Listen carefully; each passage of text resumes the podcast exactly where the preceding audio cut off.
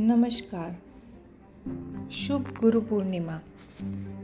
गुरु को मानना निस्संदेह अच्छा है, लेकिन गुरु की मानना सबसे अच्छा है।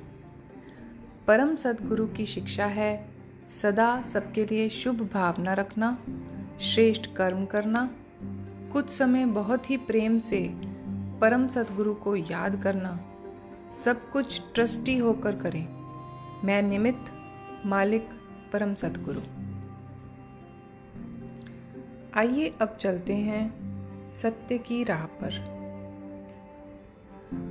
वक्त से हारा या जीता नहीं जा सकता, बल्कि केवल सीखा ही जा सकता है।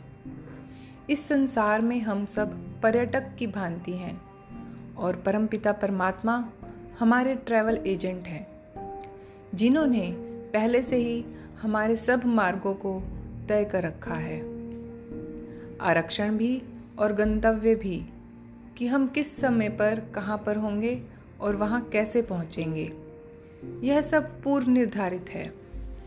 तो फिर उस परमपिता परमात्मा पर विश्वास रखें और ज़िंदगी रूपी यात्रा का आनंद लें। जो होता है, वह अच्छे के लिए ही होता है।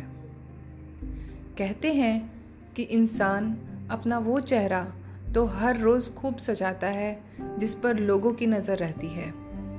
मगर आत्मा को सजाने की कोशिश वह कभी नहीं करता, जिस पर परमात्मा की नज़र रहती है। ध्यान रहे कि स्वाद और विवाद को छोड़ देना ही बेहतर होता है, क्योंकि यदि जीवन में हम स्वाद छोड़ेंगे तो हमारे शरीर को फ़ायदा होगा। और यदि विवाद छोड़ेंगे तो आपसी संबंधों को फ़ायदा होगा। ओम शांति।